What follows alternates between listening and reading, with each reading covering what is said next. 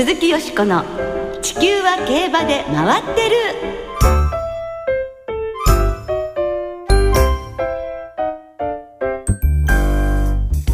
皆様こんばんは鈴木よしこです。お元気でいらっしゃいますか？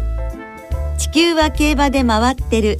この番組では週末の重賞レースの展望や競馬界のさまざまな情報をたっぷりお届けしてまいります。今日も最後までよろしくお付き合いください。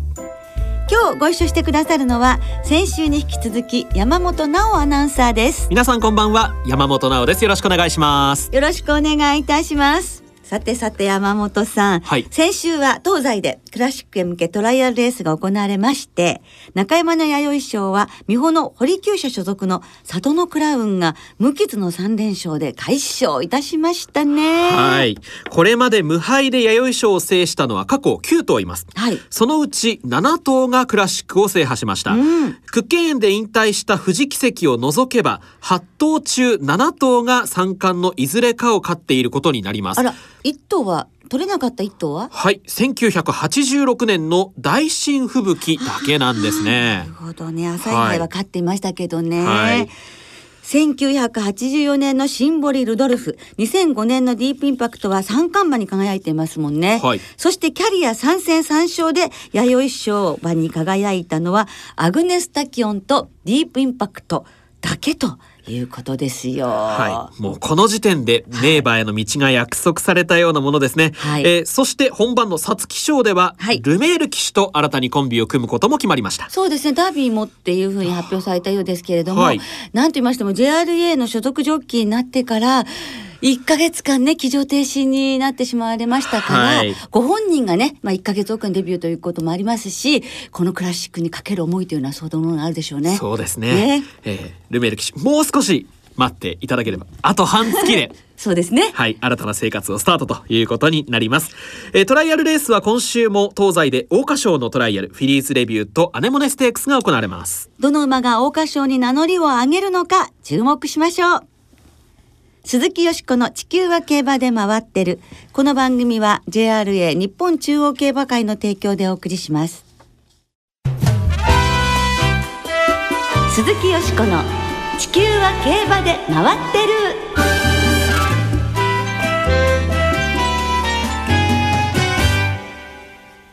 ジャパンスタッドブックインターナショナルってどんなところ？ということで、今週と来週2週にわたり、J エアーズジャパンスタッドブックインターナショナルについてお届けしてまいります。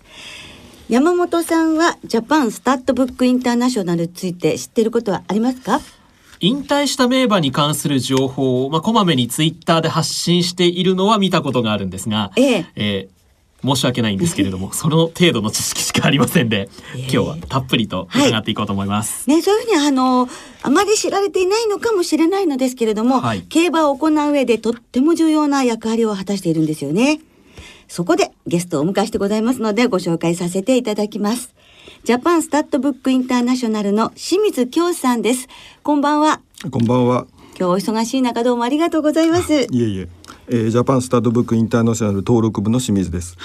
よろしくお願いいたします。よろしくお願いいたします。では早速ですが、ジャパンスタッドブックインターナショナルではどんな活動をしているのか教えていただけますでしょうか？はい、えー、私どもの団体は、えー、正式には公益財団法人ジャパンスタッドブックインターナショナルと言いまして、えー、平成22年12月1日に財団法人競馬国際交流協会と、えー、財団法人日本競馬登録協会が合併して発足しました。えー、活動は、えー、国際交流協会競馬国際交流協会が行っていた、えー、国際交流に関する業務、えー、日本競馬登録協会が行っていた、えー、馬名登録を含めた登録に関する業務それと平成25年により行っている引退名馬慶応展示事業に関する業務の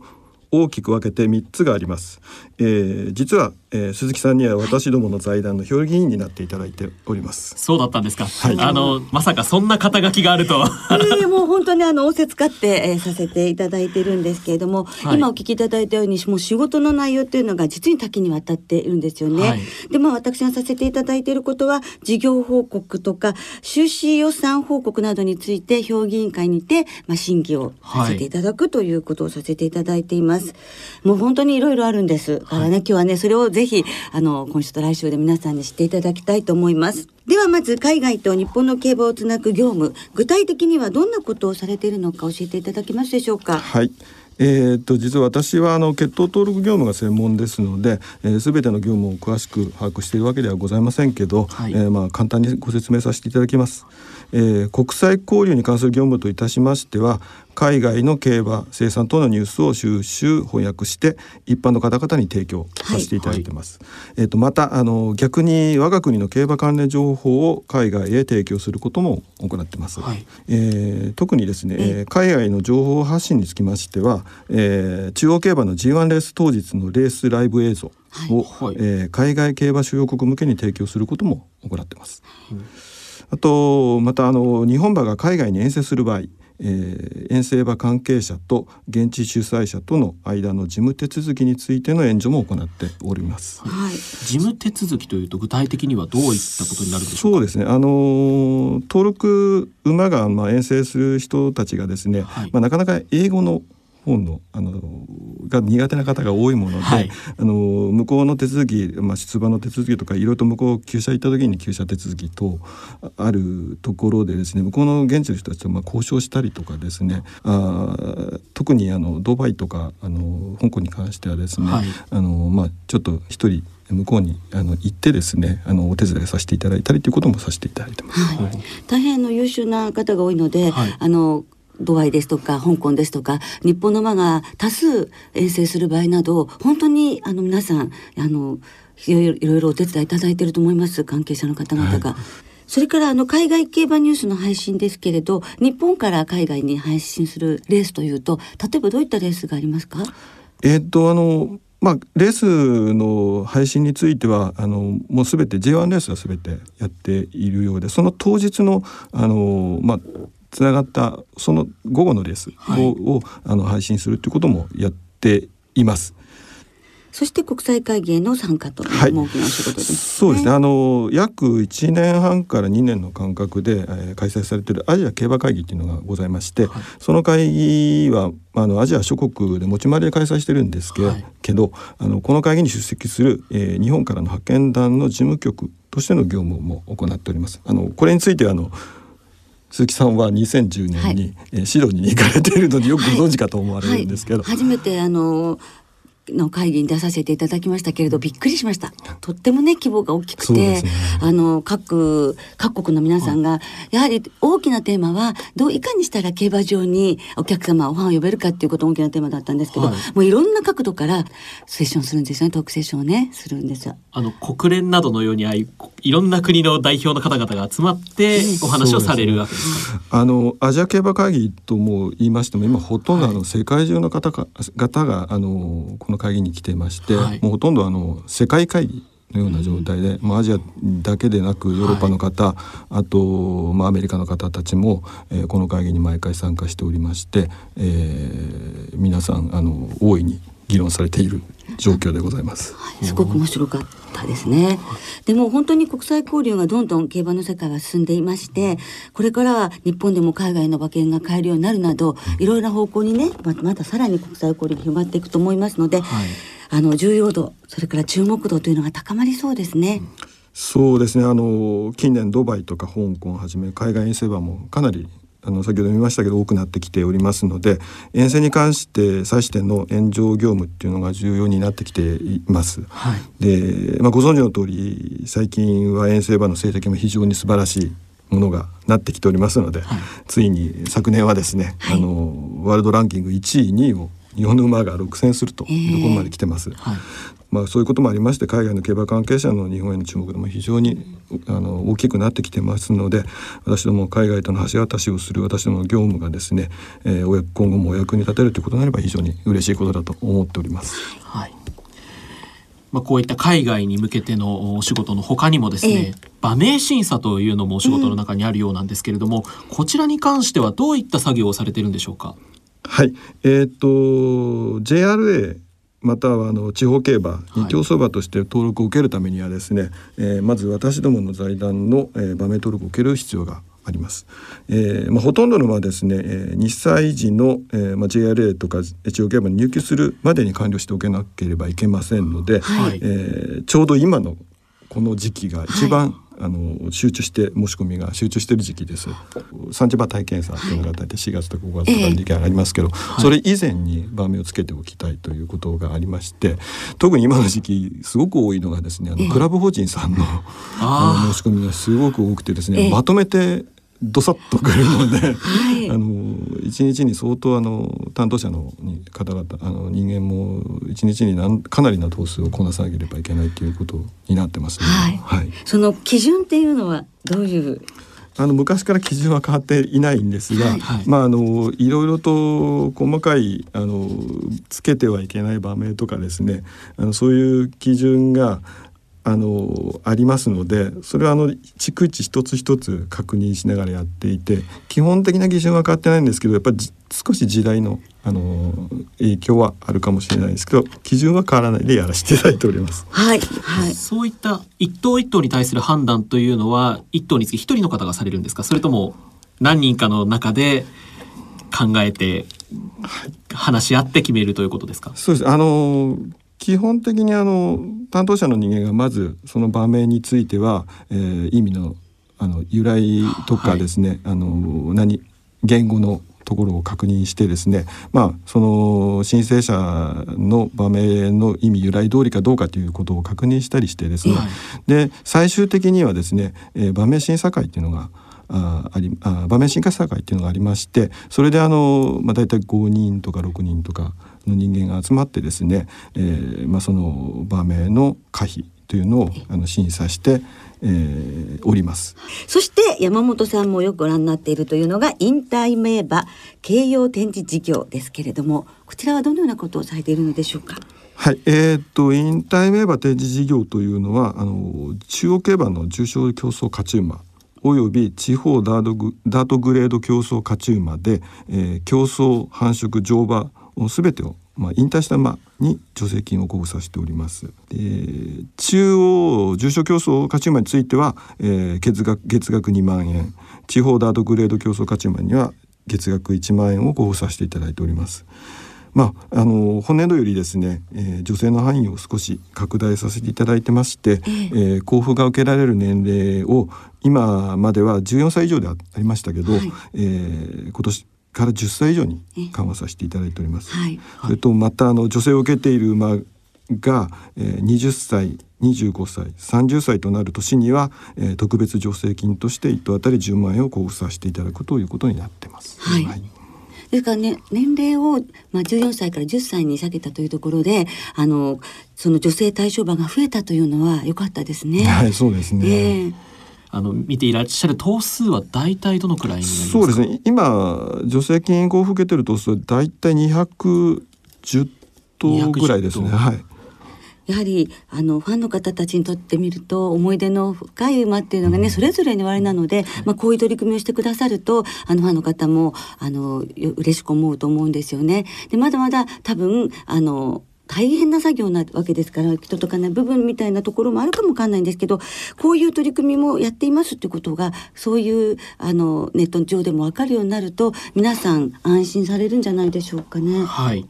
ツイッターそれからホームページで、えー、あの先ほどご紹介しましたが JAIRS、はい、JAIRS と、えー、打って検索いただけるとあのすぐに出てきますのでね。あの皆さんの思い出の一頭も本当にすぐ出てくるんじゃないかと思いますので、ねはい、私もあのこれあの毎年ですねあのこういうインターバイがいる牧場にあの検査に行くようになってるんですが、はい、実は私一昨年に私も検査に回らせていただいて青森の方に行かせていただいたんですが、はい、えー、たまたまあの今最高齢の馬がユミロクというあのオックス馬ですね、えー、はい、えー、がいましてですねあの私見に行ったんですが、はい、実はあの私新人の時に研修でですねあの田中良平さんの厩舎に行かせていただいて、はい、ユミロクがその時にいたんです。えー、私はそうですね32歳ですね、えー、はい、でそれに検査行くっていうことでちょっとかなり感慨深いものがありまして あの行った時に、えー、あ32歳でもまだ元気なんだと思って、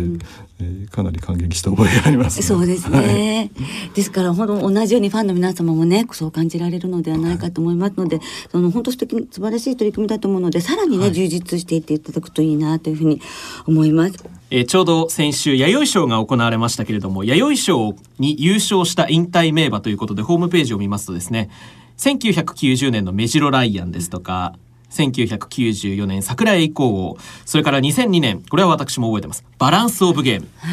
はい、そういった馬の現在の近況もですね、はい、えー、出ています。ああ元気でよかったって思いますもんね。はい、まあこういった形でその週に行われる重賞を勝った馬もあのこまめにあのまとめていただいていますのでぜひ皆さんご覧になってください。はい、はいということで今日はお時間が来てしまいました。来週は清水さんのご専門の血統登録についてじっくりとお聞きしていきたいと思います。清水さん今日はどうもありがとうございました。ありがとうございました。来週もよろしくお願いいたします。よろしくお願いいたします。以上、ジャパンスタッドブックインターナショナルってどんなところを特集でお届けいたしました。鈴木よしこの地球は競馬で回ってる。ここからは週末に行われる重賞レースを展望していきます。その前に先週の重賞を簡単に振り返りましょう。弥生賞は番組の冒頭でもご紹介した通り福永雄一騎式場の2番人気里のクラウンが道中は中段で折り合って直線は力強く抜け出す完璧なレースで快勝しました。強かったですもんね、はい、えー、そして阪神のチューリップ賞は唯一の関東馬心の愛が重馬場を苦にせず中段から抜け出して完勝。課題の精神面にも心境を見せて桜花賞へ向けて主役の一頭に名乗りを上げました、そうですね。心の愛はこの後は立東に移動して、まあ、様子を見ながら馬の気持ちを大事にして調整していきたいということですね。はい。えおひいおばあさん。マックスビューティーが1987年の桜花賞馬ですからね本番の走りも期待が高まります。はいそして中山のオーシャンステークスは7番人気の桜ゴスペルが直線で外から足を伸ばし、逃げ粘る1番人気の白山ムーンをゴール前で捉えて優勝。2年前のこのレース以来の勝利を挙げました。鮮やかな素足でしたよね。はい、この後はもちろん高松宮記念です。そして尾関智人調教師はこの日、チューリップ賞とオーシャンステークスの東西重賞をダブル制覇というね、偉業を達成でした。東西で同日に重賞制覇を達成した調教師は、2009年に毎日王冠をカンパニーで、京都大商店を王権ブルースリーで勝利した音無秀隆調教師以来ということですね。はい。え今週末は土曜日開幕を迎えます。中京で中日新聞杯。阪神では阪神スプリングジャンプが行われます、はい、そして日曜日は阪神でフィリーズレビュー。中山で中山牝馬ステークスが行われます、うん、まずは阪神の芝 1400m 桜花賞トライアルの G2 フィリーズレビューを展望していきましょう。3着までに入ると桜花賞への優先出走権が与えられます、はい。今年は G14 着のムーンエクスプレス。連勝中のクイーンズリングなど18頭の対戦です。さあいつもの通りデータチェックのコーナーに参りますが、はい、メールをいただいておりますのでご紹介します。はい、えー、荻野隆さんと読みするんですかね。はい。えー、メールありがとうございます。ありがとうございます。さて、先週の弥生賞の予想でタガノエスプレッソをデータで取り上げていました。もともとワイドの中心に考えていたところにより確率が上がりました。ありがとうございます。おかげさまで久々に後輩と的中ですということです。よかったですね。よかったですね。もう10番人気で3着に入りましたからね。はいえー、今週はどうなんでしょうか？小塚アナウンサーです。どうぞ。フィリーズレビューの過去10年のデータをご紹介しましょう。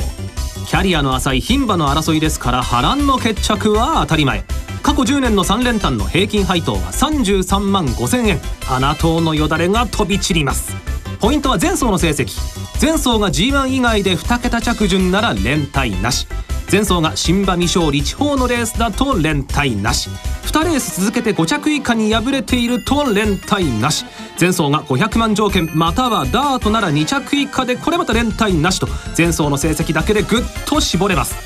そして注目は客室。過去10年で3着以内に入った2桁人気の5頭のうち4頭が4コーナー2番手以内。後輩党の死者は前にいる。というわけで注目はクールホタルビファンタジーよ再び。以上フィリーズレビューデータチェック。小塚でした。うんクールホタルビはい。テンション5割増しでお届けいたしました。小塚アナウンサーでした。はい。ね参考になさってください。はいえー、さて金曜日正午現在阪神競馬場の天候は晴れです。芝田とともに両馬場なんですが土曜日曜ともに阪神雨模様です。日曜日の予報現時点では曇りのち雨です。はい今ねあの名前が挙がった馬ですが連勝中のクイーンズリングですね、はい、全く違う形のレースで2戦2勝ということで、はい、やっぱりなんかレースセンスの良さを感じますし、うん、ここもねどんなレースしてくれるかその楽しみも込めてクイーンズリングを本命にしたいと思いますね。はい、はい対抗は、えー、1400メートルは2勝のコートシャルマンと、ちょっと使い、いっぱい走ってるんですけれども、魅力的なラフォルツァード。はい。ね、この2頭に流したいと思います、マレンで。はい。17番から3番、2番へということですね。はい。山本さんは？はい。はい、ムーンエクスプレス。阪神ジュベナイルフィリーズの最先着4着馬、ね、まあ、その前の京都の特別戦ではレコードで勝っていますんで距離短縮した方がねいいのかなと思いますので。はいはい。えー、一方、中山競馬場ではお姉さんのレースが行われます。はい、えー、芝1800メートルハンデの G3 中山牝馬ステークス。続いてはこちらを展望していきましょう。はい、今年は G1 でも構想しているアイスフォーリス、ブランネージュなど15頭の対戦です。では、中山牝馬ステークスもデータをチェックしましょう。中山牝馬ステークスの過去10年のデータをご紹介しましょう。過去10年の一番人気の成績は3勝3着1回。3着以内に入った30頭のうち3分の1の10頭が2桁人気でとにかく荒れる重賞です。年齢別に見ると4歳馬の副勝率が1割余りなのに比べ5歳馬は2割6分6歳馬は2割3分とまずまず。軸馬は5歳馬から選びたいところです。3着以内に入った30頭の前走を見てみると京都牝馬ステークスが10頭でトップ。ところがここ5年となると2頭しか3着以内がおらず勢いは陰り気味です。代わって近年はボバ相手の重賞またはオープン特別からの距離短縮組が毎年3着以内に入っていてこちらの方に触手が動きます。というわけで狙いはエバーブロッサム。以上中山牝馬ステークスデータチェック小塚でした。ほうバーブロッサムということで、はい、手元にあるオッズではですね、はい、予想オッズですよ、はい、67倍です単勝。はい。楽しくなっちゃいますね。ね食べてほしいですね。はい、えー、こちらはよしこさんどう攻めましょうか？ここはね8番のアイスフォーリスですね、これが引退レースということでもう真っ白になりました、はい、32戦本当にタフに頑張ってきましたよね。私2012年のオークスでとてもよく見えて単服買って副賞が当たった、はい、9番人気3着ということで副賞560円。本当に思い出に残っておりますので、はい、えー、最後最後応援したいと思いますね、はい、ここからバウンスシャッセそれからブランネージュスイートサルサの3点。8番から3番9番12番にまれんでいきたいと思いますが山本さんはいかがですか？はいスイートサルサ。え、うん、左回りを多く走っているので左いわゆる左利きかなというイメージもあるんですがえー、右回りはたった1回走っただけなんです、えー、まだ左利きと決まったわけではありません、はい、えー、田中勝春騎手の手綱に期待します、うん、はい、はい、えー、それではリスナーの皆さんからいただいた予想の方もご紹介しましょう、はい、皆さんありがとうございます。小遣い2万円の競馬道さん。フィリーズレビューですが今年はミスタープロスペクター系が大活躍していますから母父にシーキング・ザ・ゴールドを持つレオパルディラに注目しています。武豊騎手が離さない彼女が権利を取ると見ています、それからカズ0980さんからいただきました、はい、今週は中山牝馬ステークスで勝負します。注目はマイネ・グレビルです、一生懸命いつもしぶとく足を使ってくれるので先週雨が降り重たくなりそうな中山の馬場に合いそう。馬券はワイド総流しで勝負します。総流し、はい、シャークタケさんからは3月15日は万国博の日と靴の日です中山牝馬ステークスは父鈴鹿マンボ母セクシーシューズのパワースポットからちょっと弱気にワイドで勝負したいと思います、はい、東京優春まで11周さんからは私は明日の阪神競馬観戦で JRA 全10条観戦制覇となりますおめでとうございます。おめでとうございます。私にとっての今週のメイン阪神スプリングジャンプは初障害馬が上位独占だった前々走を解消したティアップワイルド7番を軸に生まれんで勝負しますということです。はい皆様のご婚をお祈りいたします。皆様ありがとうございました。はい。来週はスプリングステークス阪神大商店の展望を中心にお届けいたします。お聞きの皆さんの予想もぜひ教えてくださいね。お待ちしています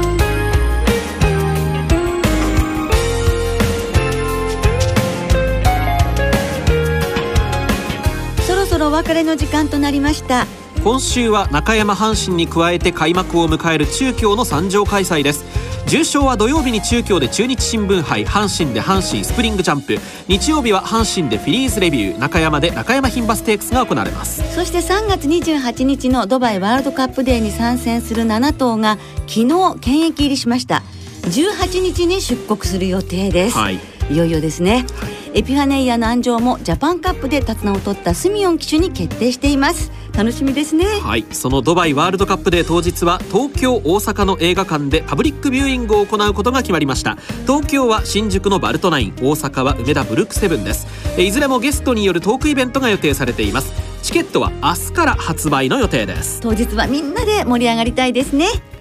では週末の競馬存分にお楽しみください。お相手は鈴木よしこと。山本直でした。また来週元気にお耳にかかりましょう。鈴木よしこの地球は競馬で回ってる。この番組は JRA 日本中央競馬会の提供でお送りしました。